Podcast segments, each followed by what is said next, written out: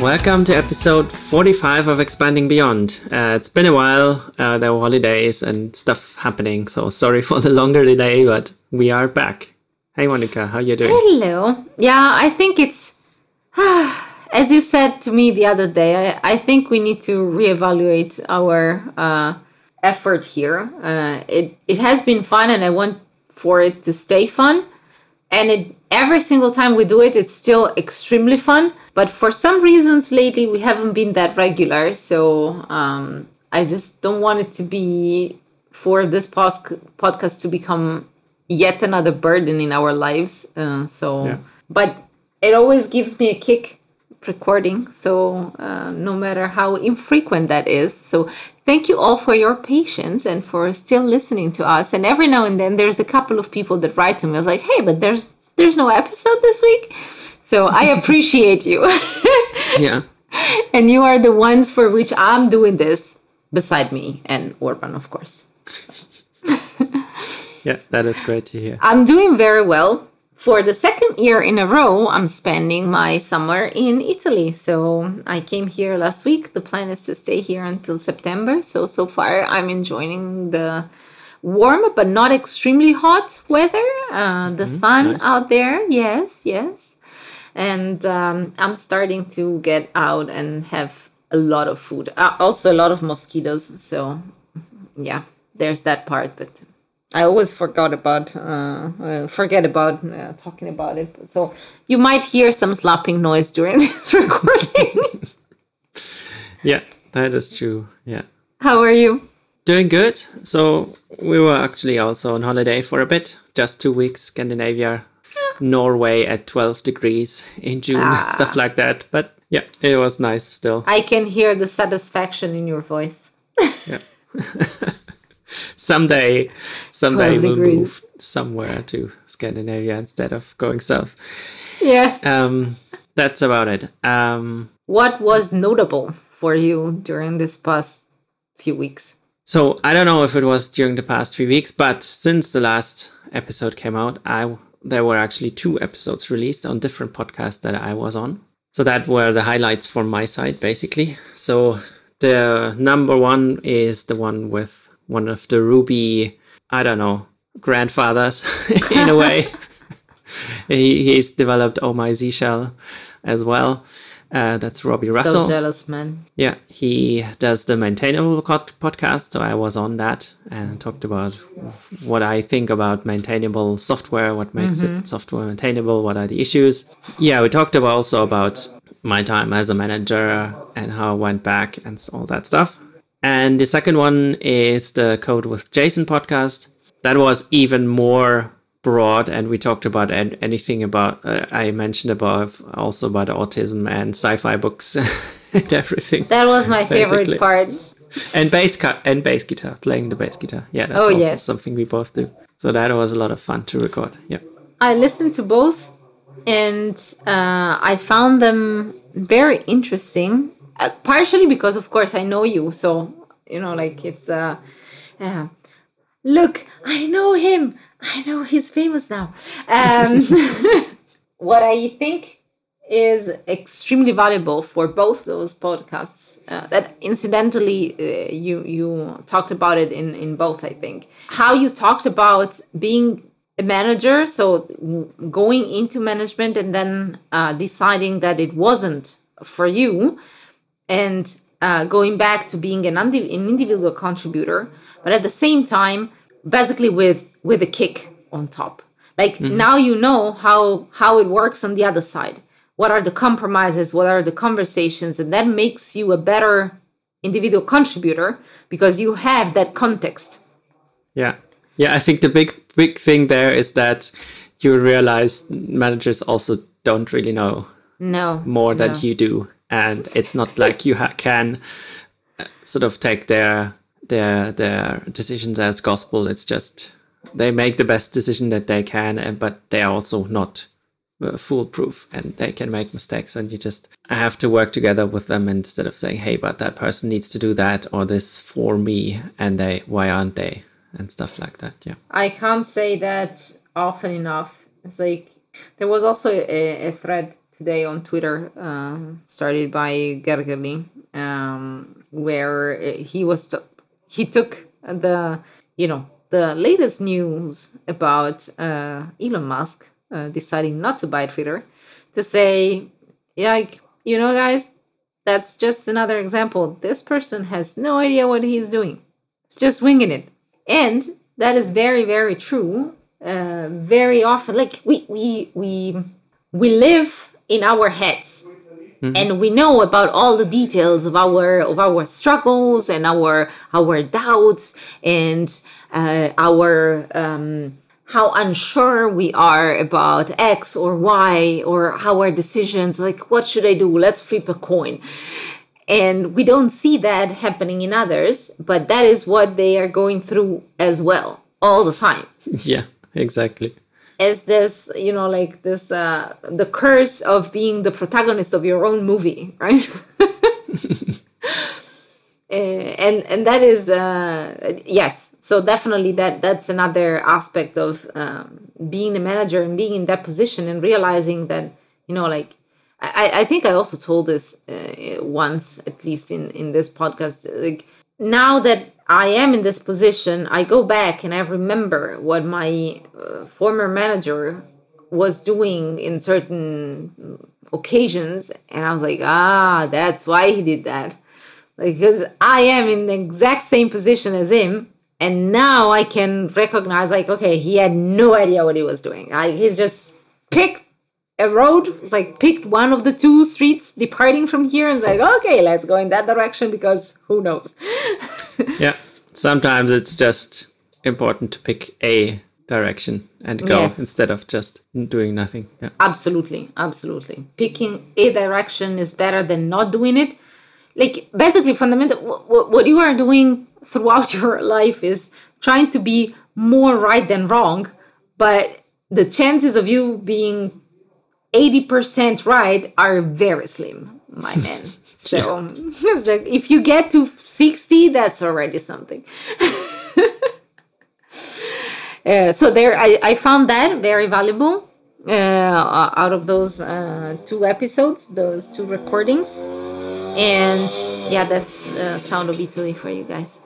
Uh, mopeds.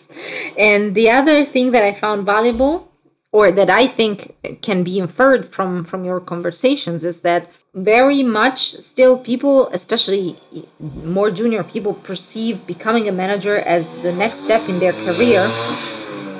Little is really having fun now. And and that is not necessarily the next step. It's like you're picking a different career. And going back and forth between the two is nothing to be ashamed of. It's in a way it's kind of sad that it's sometimes it's still or most of the times yet still is being reflected in your salary. I definitely see some very senior engineers in my team doing i mean they definitely deserve the same pay as a first time manager. They are handling the same kind of complexity the same kind of inputs and managing the team just as well. That sometimes still your salary as a manager is necessarily uh, higher than the one of someone else with the same kind of experience but on the individual contributor uh, track is is a bit sad it, it, it, yeah but i think it is slowly changing yes. right with all this staff engineer uh, thing finally taking off and someone actually giving it a name so you can talk about it. I think, you know, like it goes back to what the infamous uh, estimation about complexity that we talk about when we look at um, uh, estimations for our sprints and our work. The compensation should be measured again the complexity against the complexity that you that you deal with.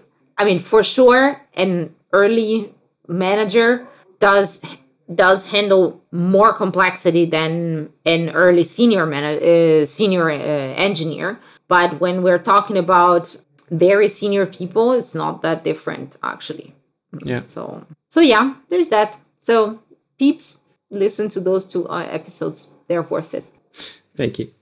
All right. What about on your side? On my side, so um, there was uh, a first time experience for me. And on my side, it was for the first time because I was lucky enough in my life not to have to deal with that before. We had to do layoffs. Um, I before I never ever had to fire someone. I mean, not not in the harsh way. There were people that I remember with my with my then manager. We assessed and we said, okay, if they decide to go, we're not gonna fight that much to to keep them. You know, like whatever happens, happens. It's what one of the directors I work with right now calls uh, natural attrition. It's like this is just people that are not not in line, not in tune with the company, mm-hmm. either because they are just who they are and the company is what it is, or because the company is going through some changes and what worked for a company of 20 doesn't work for a company of 100 and this creates a mismatch in expectations from the people that are pretty fine with being in a company of 20 but not fine with being in a company of 100 and then that there's that for our american listeners I guess we have to explain how oh, yes. that stuff works in, in Europe and that firing people is actually a very difficult thing to do. Oh, yes. So if someone sort of decides to just go somewhere else, you've basically avoided a lot of red tape and a lot of months of uh, negotiation. Yes. Basically, so this is sort of the the ideal outcome, basically. Yes. On this side, yeah. Like it's less expensive to wait for someone to go, or if you really want someone to be gone, it's better to just have a private agreement and say, guy, lady, we're gonna pay you three months, six months, depending what is, you just go away tomorrow. That's yeah. Sort of three to six months of paid leave. Yeah. Is easier than firing someone. yes. Because in Europe, in most of the countries in Europe, what happens is that you can fire someone past a certain size of your company only if this person is at fault and you have to prove it.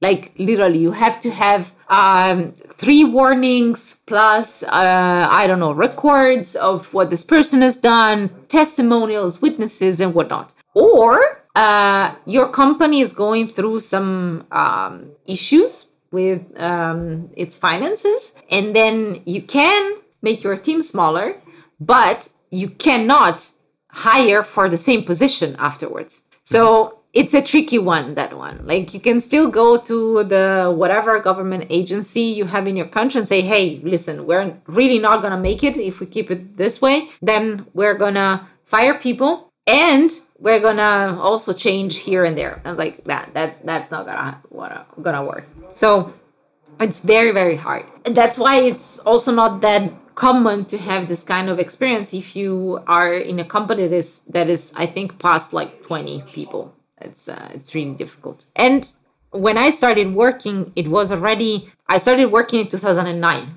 So I was already like the bottom. The crisis of 2008 had already hit, and from there it was just you know like downhill. Like Wee! this is so much easier to find a job now, and uh, uh, companies make a shitload of money and whatnot. Mm-hmm. And then you know like what's happening right now it's happening. So uh, inflation panic on the markets uh, venture capitalists and investors that are not that open anymore uh, to lend uh, and to invest. Um, so it's much harder to get uh, rounds of uh, of investment. Also runways for for companies like you you still have to consider that your finances what what worked six months ago because inflation was not the thing, for example. Mm-hmm. Uh, costs were far lower. I mean, we're in software, so we're kind of lucky because we don't have that many fixed costs in terms of like equipment, that kind of stuff.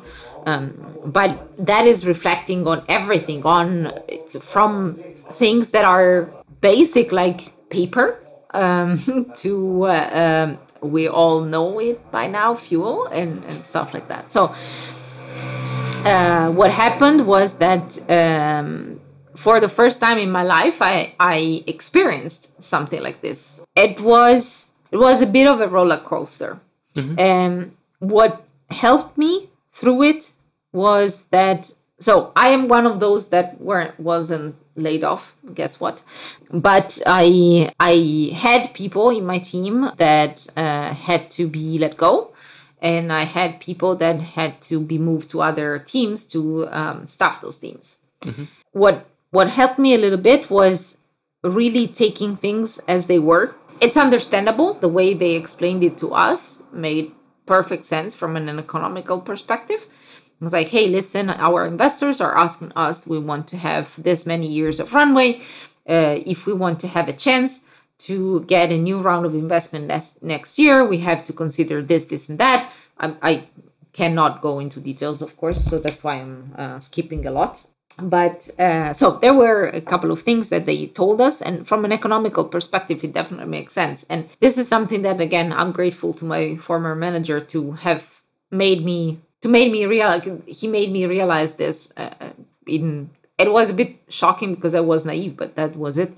If there's no company, there's no jobs. So in the end, especially as a manager, it is your responsibility to make sure that the company survives. It's it's not always about greed, um, or at least not not at all levels. It's it's literally about like if the company is not there, there are no jobs. So then it, everybody is out of jobs. And uh, additionally, if you're looking at startups, as an employee, you really need to figure out how secure your job has to be for yes. you. Because there's always the risk, right? I mean, the, the, the earlier a startup is and various factors have to be factored in if you can sort of fit that in your life right now to say. And that's sort of for me has changed in recent years, right? With the family. Mm-hmm and a mortgage for a house to pay, I'm getting more picky at what companies I'm considering, basically. That was another realization for me. I was lucky enough. I always talked about working for a startup before, right? But let's be honest, Freeletics was past the stage of being a startup um, mm. for quite some time. Like when I joined, yes, sure, but after the second round of investment, I mean the the the company has been around for almost 10 years and it has a steady income of uh, subscriptions so the company can maintain itself uh, can survive so the job is actually quite was at least uh, until i left was quite secure because like we knew that that the company was doing well. And uh, and then I moved to this other company with the same mindset in a way. But now, in hindsight, I was like, ah, but no, that's actually a risky operation. One thing that I disagree with, or disagree, I, I don't share, at least not here in Europe again. Um, so we have a new CTO uh, at Kaia, and uh, he's from the States. He's from the um, Bay Area, I think. And when he was talking to us, he made exactly this point when he was talking to us about this um, needed layoffs. And it was like, hey, we are in a startup. People have to realize that, you know, high risk, high rewards. High risk, yes. High rewards, eh, it depends it depends a lot on the yeah. company and the kind of success that you can expect from the company. And that's i found myself to be very ignorant actually about uh, what it means to have stocks uh, stock options uh, what it means to have uh, virtual shares blah blah blah. What are the consequences of those things? And starting reflecting do i want to be do i want to have more of that or should I? I, I found out that someone um, in their negotiations uh, during uh, hiring said explicitly, I was like, no, I don't want any stocks.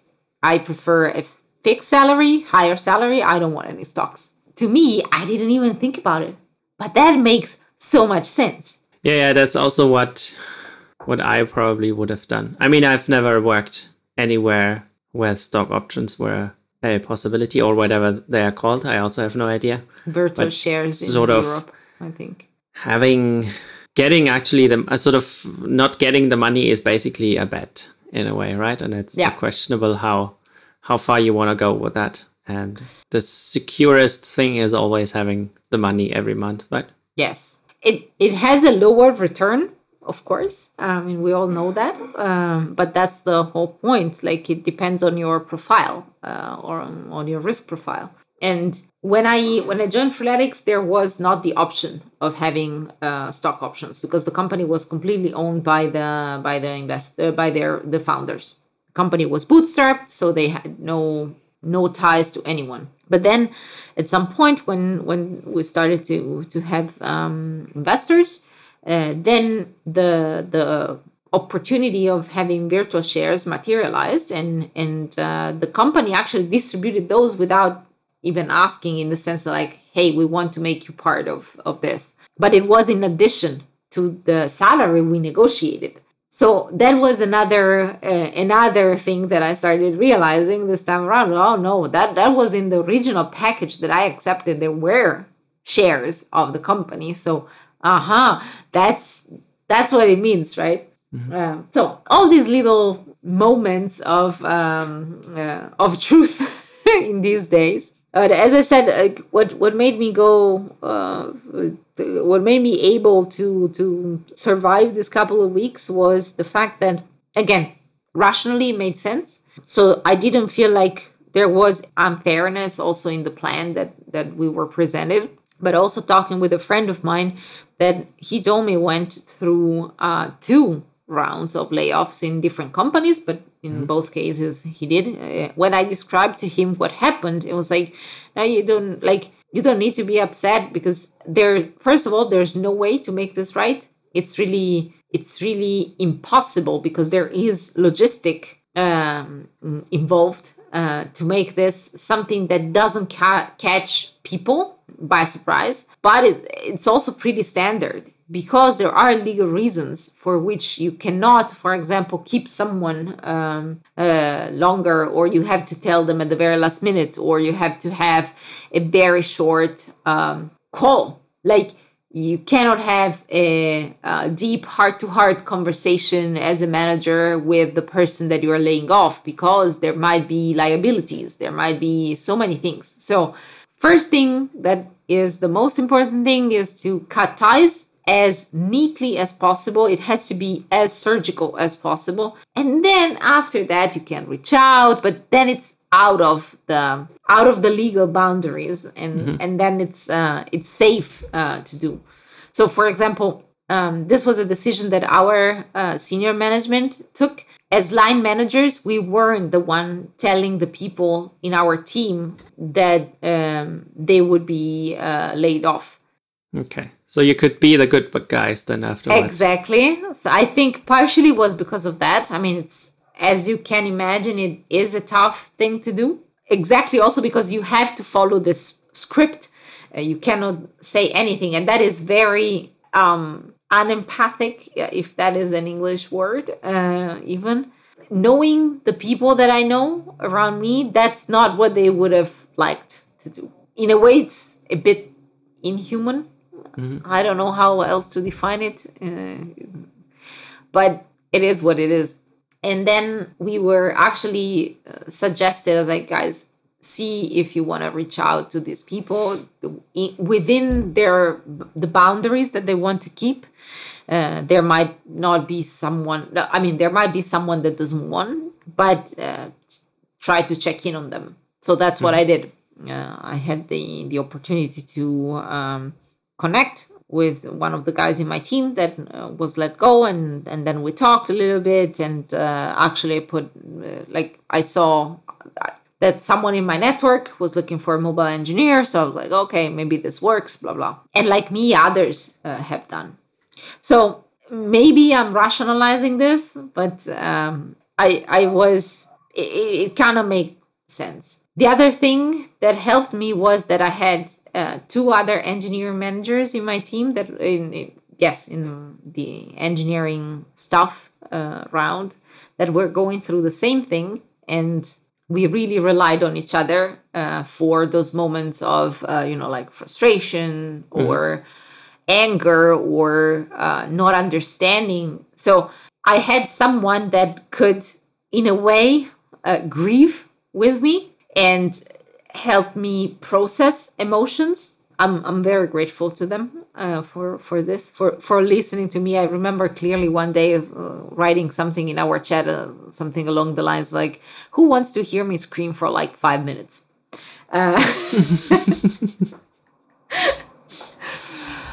um, and yeah, so that that I think made us uh, also stronger as a uh, as a team of three. Uh, it's uh, it, it was an interesting experience. Uh, let's put it this way. But I was also very angry, and I, I, again, I think it's my way of processing what what happened.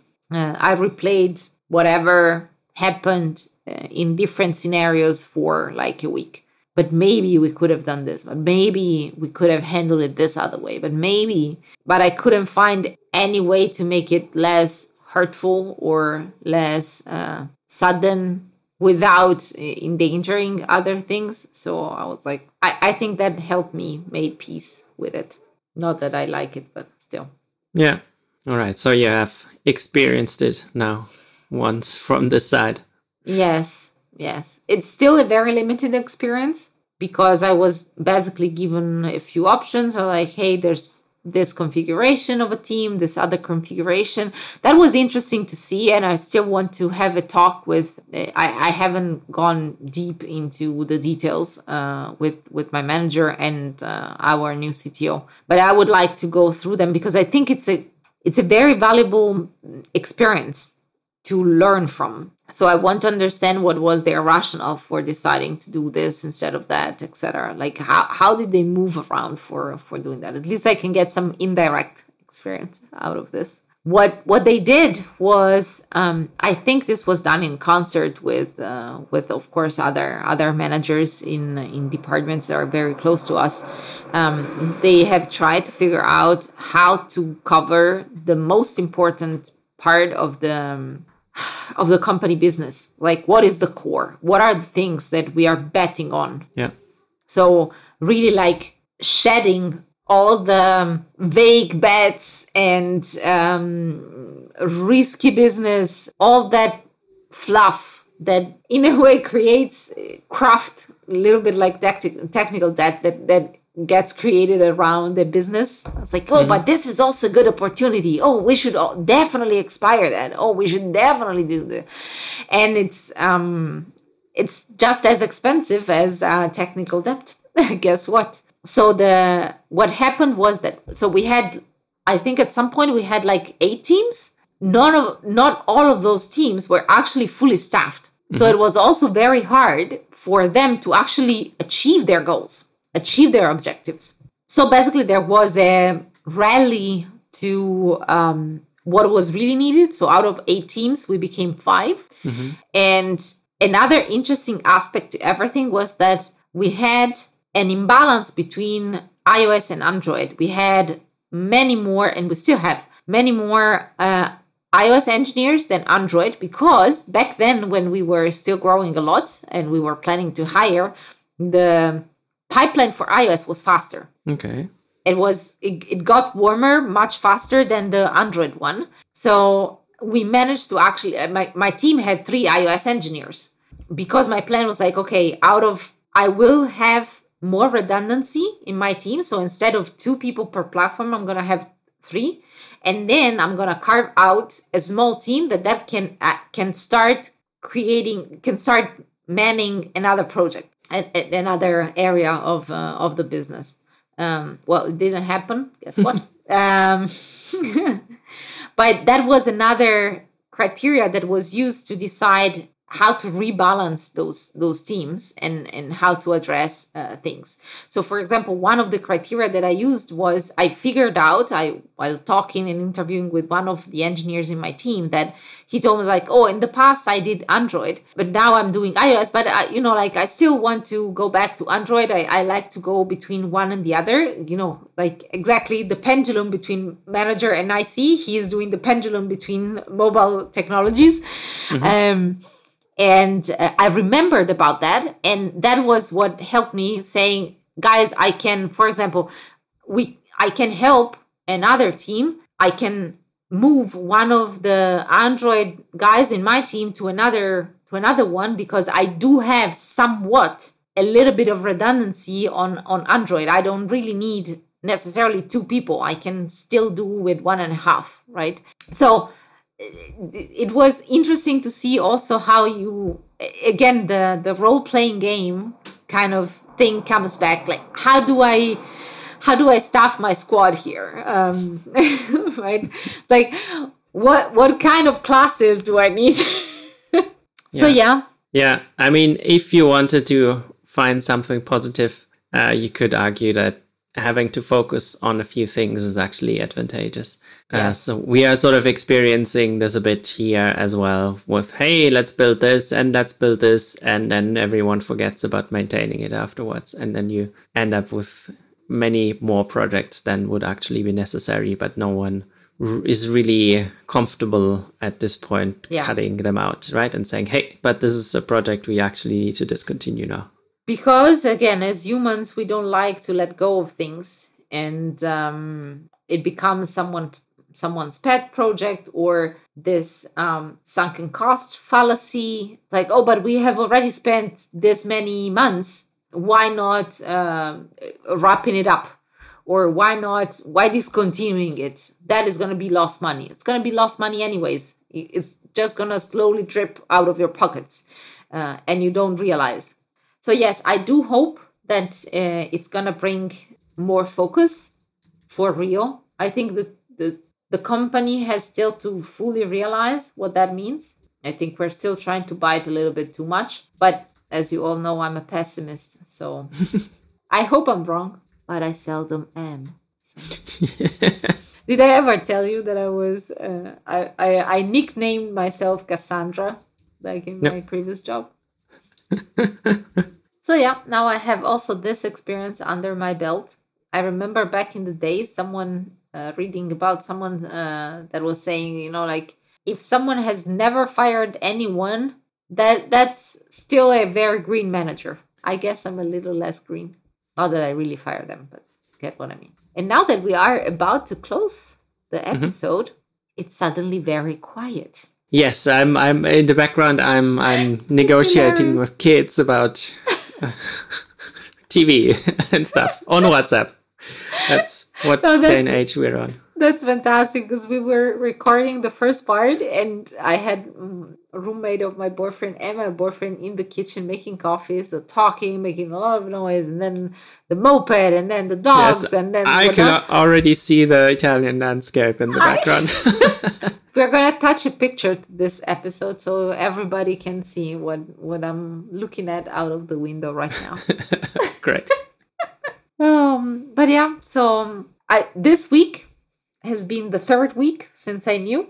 mm-hmm. Um, I had one week in which I was told that something like this would happen, and then we had one week in which we had just to wait. Uh, I can talk about it next time, maybe about that period. It was an interesting one. And now it's been two weeks uh, since we uh, let people go.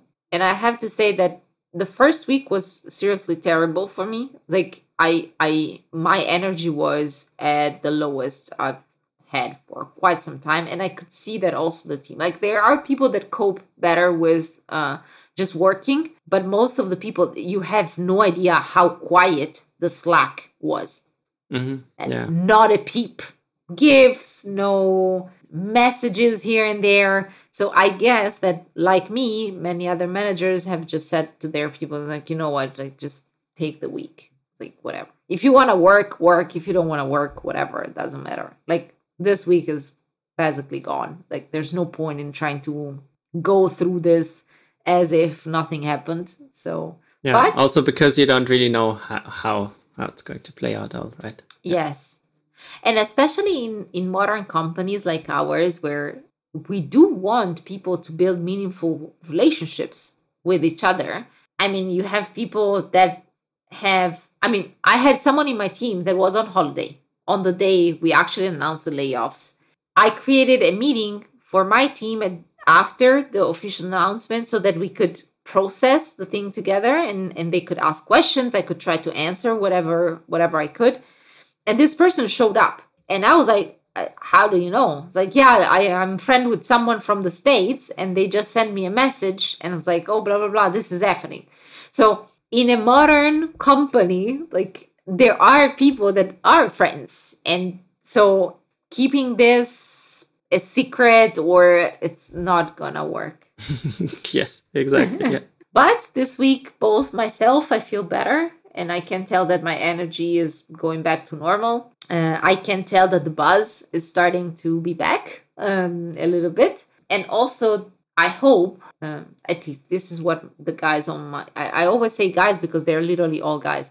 So the guys in my team uh, are, are being uh, transparent about their concerns with me, but it also feels like there is more energy on their side and and more hope about what we can do uh, for for the future. So I think all in all, it was a shock, yes, uh, and it was hard, and it still is hard. But we are doing what we can to help the people that we actually let go. We had collected.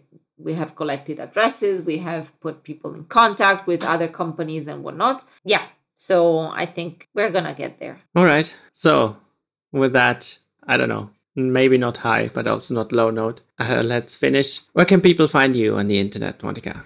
People can find me on Twitter at uh, KF Molly with an I and uh, on my website, monicag.me. And there you can find a bunch of other ways to reach out to me GitLab, GitHub, you name it. Where can people find you, Orphan? They can also find me on Twitter as EJH. For some inexplicable reason, also on LinkedIn. I don't know. Maybe it's the age where LinkedIn is becoming my social network. I don't know what's happening. Uh, and if you want to reach out, if you want to uh, ask questions that we should talk about, uh, if you have topic suggestions or anything, you can reach us via email at hosts at expandingbeyond.it. All work and no play. Make Urban a dull boy. Apparently, yes. uh, have a good evening, people. See you next time. Bye bye.